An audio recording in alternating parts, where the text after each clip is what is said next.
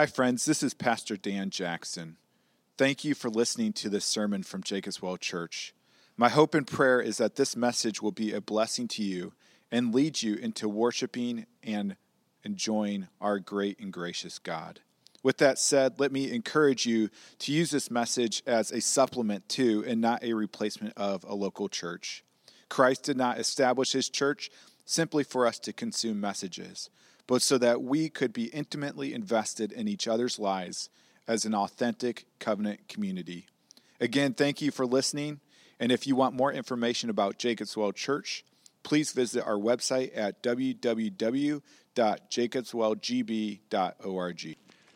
Thank you and the session at Jacob's Well for giving me the honor of being able to preach to Jacob's Well Church this morning.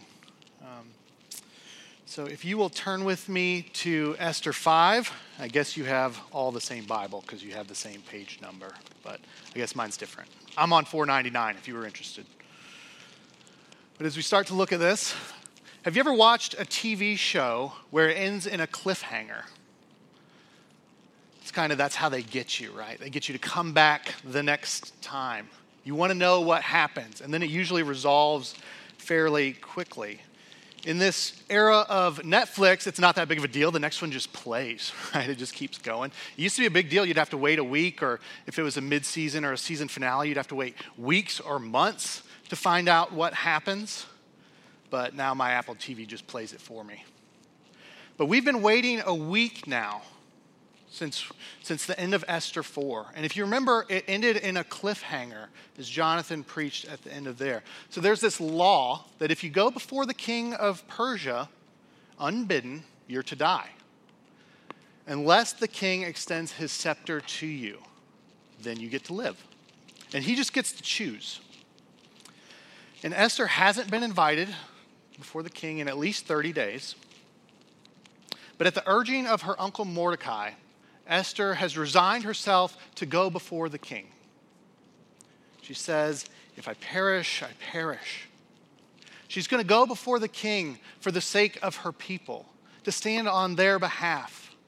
Right after an issue has been, has been uh, an edict has been issued for the destruction of the Jews. And so we're left right there with this cliffhanger that says, If I perish, I perish. And she's resigned herself to that. And then we have the whole city fasting, or all the Jews in the city fasting for three days for her. So, will she perish? Let's find out as we read together. We're only going to do verses 1 and 2, and then we'll read the rest as we continue on. So this is Esther 5 1 and 2. On the third day, Esther put on her royal robes and stood in the inner court of the king's palace, in front of the king's quarters while the king was sitting on his royal throne inside the throne room opposite the entrance to the palace. And when the king saw Queen Esther standing in the court, she won favor in his sight. And he held out to Esther the golden scepter that was in his hand. Then Esther approached and touched the tip of the scepter. This is the word of the Lord. Let's pray together. God, we thank you that you have given us your word. We ask that you would help us this morning as we look at Esther 5, that your spirit would illuminate to our hearts and our minds, that we would know and love you more deeply, that we would be more conformed to the image of Christ at the end of this, and that we would love our neighbors better. Pray these things in Jesus' name. Amen. So, just as a recap, I'm stepping into Jacob's well and we're stepping into the book of Esther. So, this is a true story that takes place in Susa, the capital of Persia, which is in modern day Iran. And this is under the reign of King Xerxes. So, if you've ever seen the movie 300, he's the big guy with all the earrings, cheek rings, all that. And Esther is a narrative. It's narrative form. And so we actually want to cooperate with the text in that. So we're going to read it differently than we would read some of Paul's letters, than we would read the Psalms, than we would read the prophets. So it's going to look a little bit different. And the tricky thing about jumping into a book, especially just like Esther, is that Esther, the main meaning of the book is actually found in the whole. If you lose sight of the whole book, you're going to miss the meaning of the individual chapter. It's like TV shows they call serials, which I like these. It's one overarching story for the whole season. So each episode matters, but it matters most in the way that it contributes to the whole plot. This is like 24, Jack Ryan. Like, if you miss an episode and watch it, you're confused. You don't know what's going on. This is different than, say, Genesis or First Kings, where the whole does matter. There are overarching themes, but there are more independent sections within that. These are more like your episodic episodes. This is like CSI or um, Law and Order. You can jump in. There are things you might miss, but you can watch an episode, miss three, watch another one, and you're, you kind of know what's going on. So we need to keep this whole story of Esther in mind as we're doing this in order to actually make sense of the parts. And so, before we can look at the characters and identify with them and learn and apply principles from what they're doing, first we need to recognize that God is the hero of the book of Esther. Even though he isn't mentioned once, that God, through what we call providence, his preserving and governing all his creatures and all their actions, the way that he's orchestrating all of history and all the details of our lives. That through that, he keeps his covenant promises to his people. So, in the big picture, we're not Esther. We're not Mordecai. We're more like the average Jew just sitting in one of the 127 provinces, provinces that just had an edict handed down for our destruction. And we have to ask, how is God going to save us? How is God going to keep his covenant promises to us? How's he going to do that? So once we get that big picture, we see that it's ultimately a story of God's faithfulness to his people, faithfulness to his covenant. Then we can get into the details. We can get down into the nitty gritty of the text and see how God brings about the fulfillment of those promises. And what we see and what we should seek to imitate from the characters in it, or the things that we should avoid. Then we can look at those things. And as we consider this, one of the things that we have to consider and we see it in Esther's, in Esther's life, and we see it in our own lives too, is that God's sovereignty and his providence don't remove our agency and they don't violate our wills. We're not puppets on a string. And yet, God truly is in control. So this is really important that God's activity and our activity are not a zero sum game. They don't have to equal out. It's not like it's a pie and God takes one piece and we take another. If God's working, we're not, or vice versa. It's not like that. God is always at work for the good of his people and for his own glory. And we're always at work too. Like we know this intuitively. We're always doing things, we're always making decisions. The question for us is are we being faithful and obedient? So, with that in mind, now we'll come to our text and ask how is God going to providentially keep his promises to his people? So, let's look at verse 1. So, after three days of fasting, and it doesn't explicitly say it, but if you go back in the Old Testament, fasting is always coupled with prayer. And it has a purpose, right? We're actually pursuing and seeking God in this. So after three days, Esther puts on her royal robes and stands in the inner court of the king's palace in front of the king's quarters while the king was sitting on his royal throne inside the throne room opposite the entrance to the palace. Notice the repetition of the word king there. Just in one verse, we see it three times. That's in English. In Hebrew, the root for that is actually six times in that one verse. And in our chapter of uh, 14 verses, that root's there 32 times. This chapter is about kingdoms. This is one of the questions throughout Esther is where is she on this? She's kind of with Persia, is she with God's people?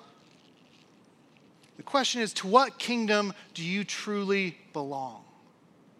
And that's one that's shoved in our face this morning. And it's one that we see Esther answer here. And it's one that we're each going to have to answer ourselves as well. So, what does Esther do? She goes before the king. It's illegal. She could just be killed. It just depends on what kind of mood Xerxes is in. And this isn't this isn't rhetoric for there are ancient paintings that have Xerxes sitting there, scepter in one hand, executioner hanging out right here with an axe. It's like ready to go. This really is life or death. And you can imagine, now we put ourselves in Esther's shoes to empathize with her standing there, waiting, resigned to death. You can imagine the shallow breathing, the pulse just racing. You can feel your heartbeat in your fingertips. What's going to happen? We come to verse 2. When the king saw Queen Esther standing in the court, she won favor in his sight. And he held out to Esther the golden scepter that was in his hand. Then Esther approached and touched the tip of the scepter. So you can imagine this relief, this exhale. It's, but it's not over. She has to keep her cool. She's not about to die right now, but this hasn't actually changed the edict. She's still under the condemnation of death. And she has to approach the king with this impossible request. That was only step one. But, and we see Esther make this stand here. She gives her allegiance to the kingdom of God. She transgresses the law of Persia to stand with the people of God. And we see this shift in Esther. So if you have Disney Plus, you've probably seen it, came out this summer, the musical Hamilton. Up to this point, Esther has been Aaron Burr. He says, talk less, smile more. Don't let them know what you're against or what you're for. This has been Esther so far in the book. She goes the path of least resistance. She's participated in the kingdom of Persia through the rituals, through the elections, through the eating of the food at the banquets. But we have Hamilton asked Burr, says, If you stand for nothing, Burr, what will you fall for? But unlike Burr, we see this change in Esther here. She stands for the kingdom of God and for the people of God. And now the language shifts as well. So from chapter 5 on, she's referred to as Queen Esther 13 times, where she's only been Queen Esther once before. And if you remember those first three chapters of Esther, King Xerxes' Hebrew name, I'm not going to try and pronounce it. I don't know how you say it. I'm told that it's on Veggie Tales, but I haven't seen that either. But his name is mentioned 18 times in those first three chapters, and with all the mentions of king in this chapter. I don't have to read it one time. For all his worldly power, he's relegated in this chapter to being a nameless king, while Esther's elevated to this royal status as she identifies with the people of God. She actually steps in, and we actually see her for who she truly is. So, the first thing we see God use in this passage to bring about his covenant promises is Esther's courage, even at the very risk of her own life. And as we see God working this way through the book of Esther and through Esther herself, knowing that she was put there for such a time as this, as Jonathan talked about last week, we know this is true of us as well, as he mentioned. We're not in the same high position. We're not given the task of literally saving God's people from annihilation, from genocide. Praise God for that. We don't have to deal with that right now. But God, through his providence, has brought each of us to where we are. That's what Paul teaches in Acts 17. He says that God has determined the time and place where each of us will live. Where you are is no accident.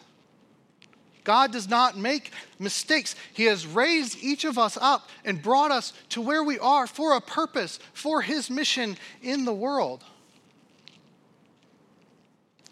And what Paul says, he says that He's done this for us because God is not, so that you might reach out and find God, though He is not far from each and every one of you. And so the first question we have to ask is do we have the courage to take that step to actually reach out for God? To identify with Christ and his kingdom and not our culture. There is a threat. For us in America, it's not physical death, though for Christians across the globe, it is. We should consider that probably more often than we do. But even for us, it will mean death nonetheless. It might be social death. You might get canceled. You might have very good friends and very close family members reject you, spurn you, or even actively go against you for standing for the truth and with the people of God. It might be financial. You might lose your job. You might lose your business. You might get sued. These are realities for us. If it doesn't mean one of those, it still will mean death. It means dying to the desires of this world. It means dying to ourselves. You will risk it all to identify with Christ and his kingdom. Jesus told us as much. He says, If anyone will come after me, let him take up his cross, deny himself, and follow me. And we have an example of this in Paul in 1 Corinthians says, I die every day.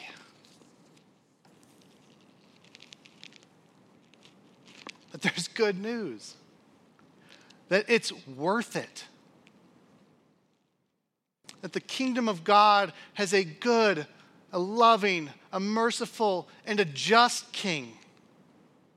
When we couldn't enter his presence because of sin, he made a way that he sent his own son to take our sin upon himself, to die in our place, to rise again, and to give us his own righteousness by grace through faith, not because of anything that we've done, because of what Christ has done. And those who trust in Christ don't need to fear entering into the throne room of God. We're told to come boldly. Where Esther hasn't been invited in at least 30 days, Every week this morning we have it. We have a call to worship, a call to come into my presence. Worship me. I long to be with you. I want to commune with you. I want to feed you. I want to take care of you.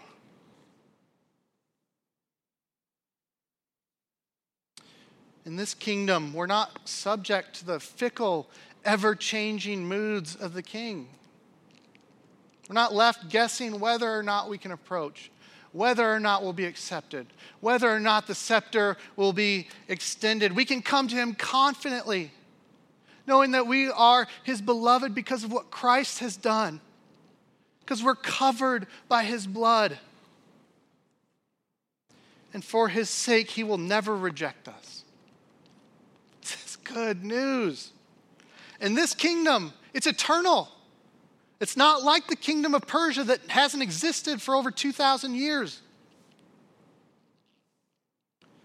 This one's not passing away. This one's values aren't changing year after year or week after week, it seems like these days.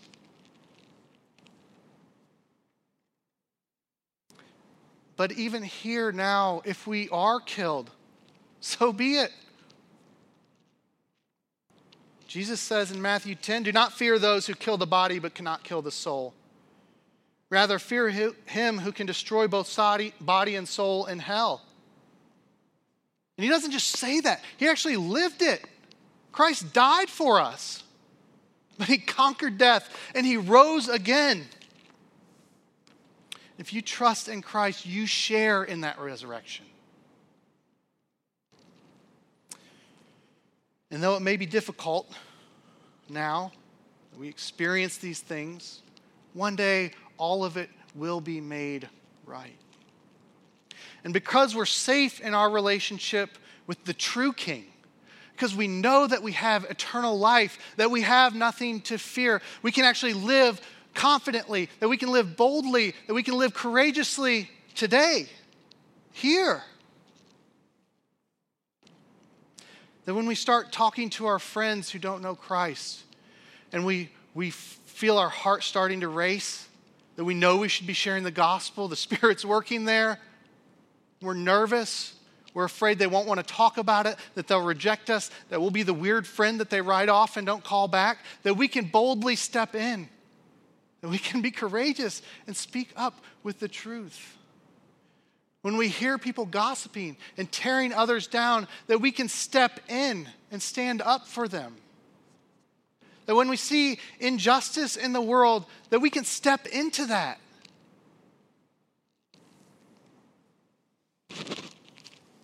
That We can do all of this not of our own accord, but by the power of the Spirit that's working in us. And knowing the hope we have of eternal life under a godly God, King, who loves us. So, what does God use in His providence to keep covenant promises? He uses our courage. What else does he use? Let's continue on with verses 3 to 8. And the king said to her, What is it, Queen Esther? What is your request? It shall be given you, even to the half of my kingdom. And Esther said, If it please the king, let the king and Haman come today to a feast that I've prepared for the king. Then the king said, Bring Haman quickly, so that we may do as Esther has asked. So the king and Haman came to the feast that Esther had prepared. And as they were drinking wine after the feast, the king said to Esther, What is your wish? It shall be granted you. And what is your request? Even to the half of my kingdom, it shall be fulfilled. Then Esther answered, My wish and my request is if I have found favor in the sight of the king, and if it please the king to grant my wish and fulfill my request, let the king and Haman come to the feast that I will prepare for them. And tomorrow I will do as the king has said. So the king knows the law. He knows that Esther just risked her life to come before him. He knows that she must need or want something very desperately to do that. And he says he'll grant her her request, even to half of his kingdom. I don't think we're supposed to take that literally. I think that's something that they would say that means anything within reason. You see it with um, Herod and John the Baptizer's death as well. So, what do we expect now? We just talked about her courage. So now she should say, I need you to save my people. But that doesn't happen, right? So, why not? Because it probably wouldn't have happened if she came at it that way. The king had just allowed for this decree to be sent out in his name. He gave Haman the stamp, it got sent out. And his decrees are irrevocable, they can't be changed. Even when we see the resolution later, this decree doesn't go away. A new one is issued to kind of counterbalance it. Once it has been decreed, it's done. It can't be changed. So her approaching and just coming to that right then is not something that's reasonable to be done. So, what does she do? She asks the king and Haman to come to a feast. Now, in that culture, feasts like this were where the business was done. It's like the golf course. Or on The Office, Michael Scott says Chili's is the new golf course. Right? It's where, it's where the deals are done, it's where business happens It's clear the king is aware of this because at the feast, so they have the feast, then they have the banquet of wine, and that's where this happens. He asks her what her request is again. He wouldn't ask if the feast was the request. And he says again, I'll do it for you, even to half of his kingdom. He expressed his intent to do it twice now. Now look at what Esther does in verse 7. It doesn't come across really well in our ESV translations. The ESV has a colon. So what it makes it sound like is that verse 8 is the request. Um, but really, she actually starts a sentence in verse 7 and just stops. It's like an ellipses. And then she pivots. So you can imagine the king's intrigue. Like, she's already risked her life to come before him. His interest is piqued. Now he's come to this feast. He asks again, so surely she's going to tell him. She doesn't. So you can imagine him like leaning in as she starts to say it, and then she like stops. She's like set the hook. Now he wants to know so badly and was so close to finally hearing it. And you can tell what she's doing is intentional because the next thing Esther says locks him into kind of granting it even more than he was before. She repeats what was said, but kind of changes it. She says, If I have found favor in the sight of the king, and if it pleases the king, now it's not come to the feast, but now it's if it pleases the king to grant my wish and fulfill my request. Then come again with Haman, and I will do as the king said. Now this whole thing's turned to where it's, I'm doing what you're wanting by giving you my request so that you can do it. And he can't refuse her now. And he knows that, and he chooses to do it anyway. He has to do it or he'd lose face. And that's really all you have in the kingdom of this world. We already saw what happens when he loses it in chapter 1, when he tells Vashti to come and she doesn't. Here we have Esther appearing unbidden and he's locked himself into doing what she requests. So, how is God providentially working to keep his covenant promises? He uses Esther's courage, and he also uses her cunning. Or if cunning has a negative connotation for you. You can use wisdom, though the alliteration doesn't work, so I'm sticking with it. But when the potential cost is Esther's own life, she shows courage in trusting herself to the Lord. She stands there at risk of death. When she has to navigate the realities of the world in which she lives, to pursue her mission that is larger than herself, she does so with cunning. She works within the system. Another word is shrewd. We see that in Matthew 11 as Jesus sends out the apostles. He says that they're sent out as sheep in the midst of wolves.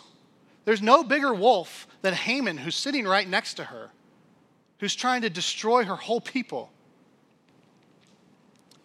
He says, so they're to be wise as serpents, or NIV says, shrewd as snakes and innocent as doves. she's not manipulating him.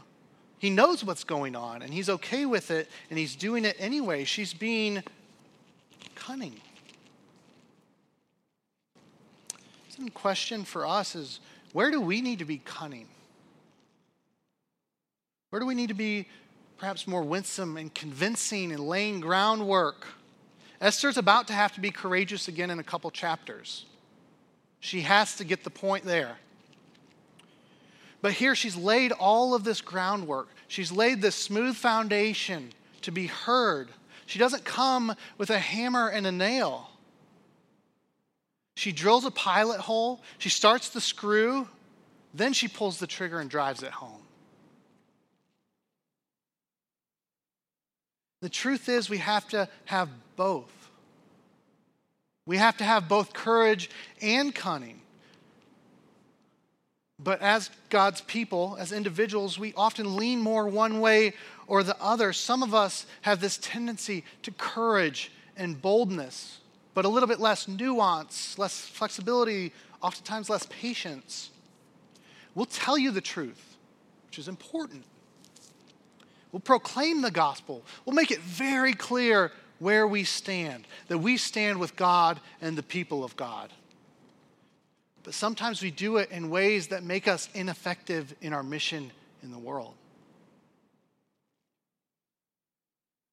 And others of us tend the other way. We think that we're very cunning, that we're navigating our culture, that we're navigating our relationships for kingdom purposes. But if we're honest, we oftentimes don't look don't end up looking any different than the world around us.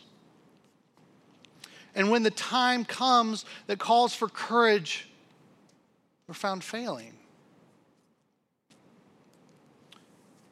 And like those who are courageous without cunning, we're ineffective in our mission as well. We actually need both. So, if you're the more courageous type, where might more cunning be required?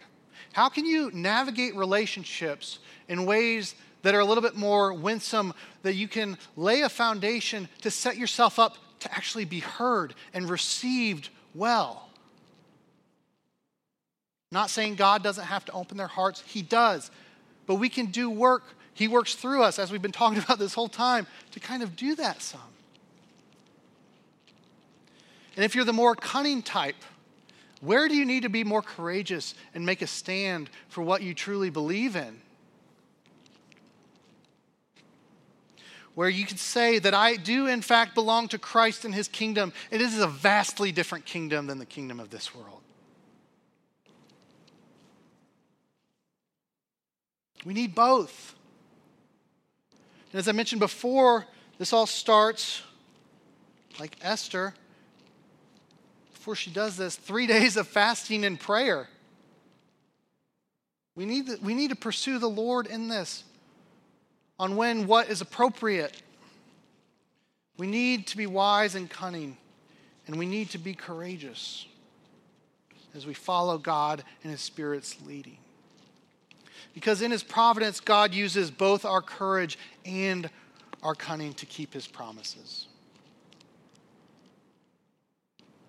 So, what do we expect next? Now it's banquet two, right? We just get to the point. Wrong again. Let's read verses 9 to 14. And Haman went out that day joyful and glad of heart. But when Haman saw Mordecai in the king's gate, that he neither rose nor trembled before him, he was filled with wrath against Mordecai. Nevertheless, Haman restrained himself and went home. And he sent and brought his friends and his wife Zeresh. And Haman recounted to them the splendor of his riches, the number of his sons, all the promotions with which the king had honored him, and how he advanced him above the officials and the servants of the king. Then Haman said, Even Queen Esther, let no one but me come with the king to the feast she prepared. And tomorrow also I am invited by her together with the king. Yet all this is worth nothing to me, so long as I see Mordecai the Jew sitting at the king's gate then his wife Zeresh and all his friends said to him, Let a gallows 50 cubits high be made, and in the morning tell the king to have Mordecai hanged upon it. Then go joyfully with the king to the feast. This idea pleased Haman, and he had the gallows made. So we've seen how Esther functions in the kingdom of God, risking her own life for the sake of others. And now we get to see the flip side. We get to see what the kingdom of the world looks like and how it functions. So our focus shifts now to Haman. So he's the number two in Persia. He's been in our passage since verse 5, but he hasn't done or said anything other than come when he's called. He's the mastermind mind of the Jewish genocide, and he hates Mordecai. And he hates the people of God and is utterly opposed to them. So he leaves the feast joyful. It's great. But when he sees Mordecai, Mordecai doesn't stand or tremble in fear. Before he didn't bow, now he won't stand or tremble. You got to imagine Mordecai's there. The edict was just issued that he'd be killed uh, a little under a year from now. And Mordecai doesn't tremble for him. And Haman is livid. But he hides it till he gets home. Then he gathers his, his wife and his friends. He brings them in. And he brags about his accomplishments, everything he has, all the promotions he's gotten. You see this shift in what he's saying in verse, th- verse 13. It says, Yet all this is worth nothing to me, so long as I see Mordecai the Jew sitting at the king's gate. He's the second most powerful person in the largest empire of its time, and one guy that won't honor him, one guy that has no position of authority, makes him feel like none of it matters. It's gone just like that.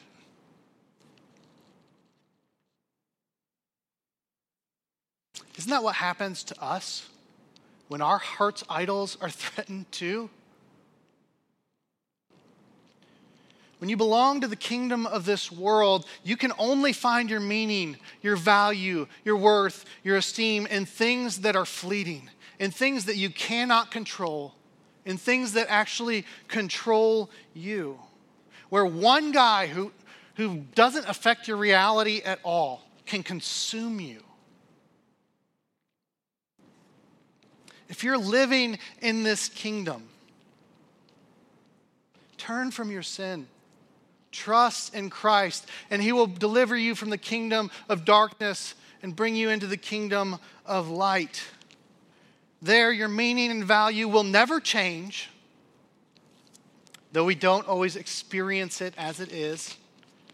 But you will be a beloved son or daughter of the King of the universe who made all, who loves us who gave his life in our place for us, who will not leave us or forsake us,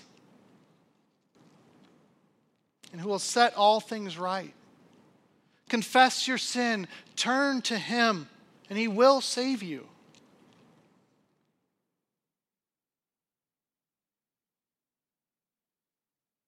Until he returns, we still feel this tension, don't we?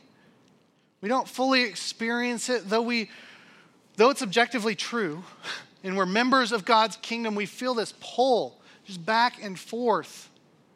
The kingdom of God, the kingdom of the world, it's what we call indwelling sin. Check out what Paul says in Romans 7 for that. That though we belong to Christ's kingdom, we oftentimes don't live as if we do. We end up, even Christians end up looking like Haman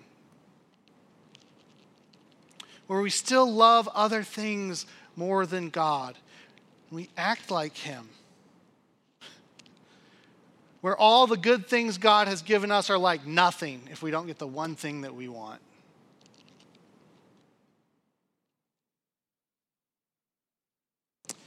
But by the power of God's Spirit at work in us, we can do so less and less as He sanctifies us and renews the image of God in us. What are those things for you? What are those things that get under your skin, that frustrate you, that make it seem like all the good things God's given us don't matter? You might put up a good front. Haman does. He hides it till he gets home. But it does come out. We all have them there. What are those things for you? Confess them to God and confess them to one another. We need the church as well.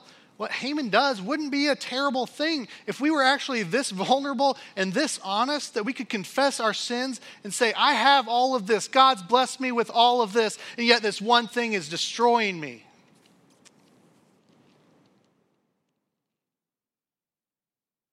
Then we could be friends in the church like we're supposed to that don't say, go build a gallows and kill the problem, but say, you need Christ. You're looking to the wrong thing.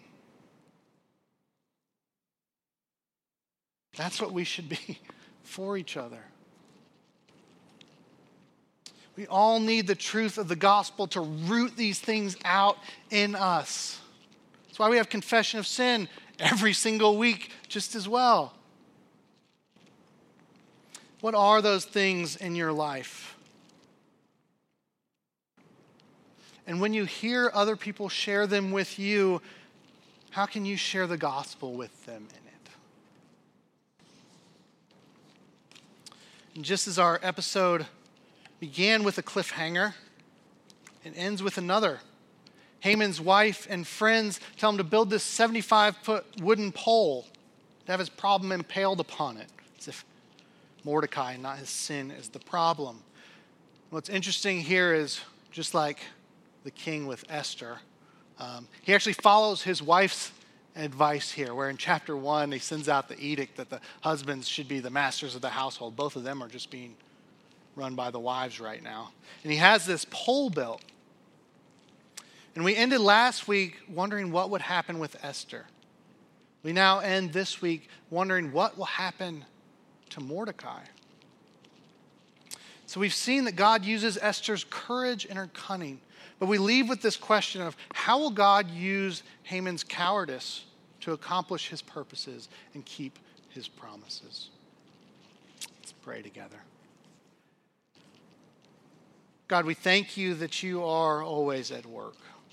We thank you that even when we don't see you, you are working for our good and for your glory, as you are in Esther, where your name isn't even mentioned. God, we ask that you would help us, that by your Spirit you would empower us, that you would give us courage when we need courage, that you would give us cunning when we need cunning, and that your Spirit would guide us to know the difference. God, we praise you, and we thank you that you keep your covenant promises. Pray this in Jesus' name. Amen.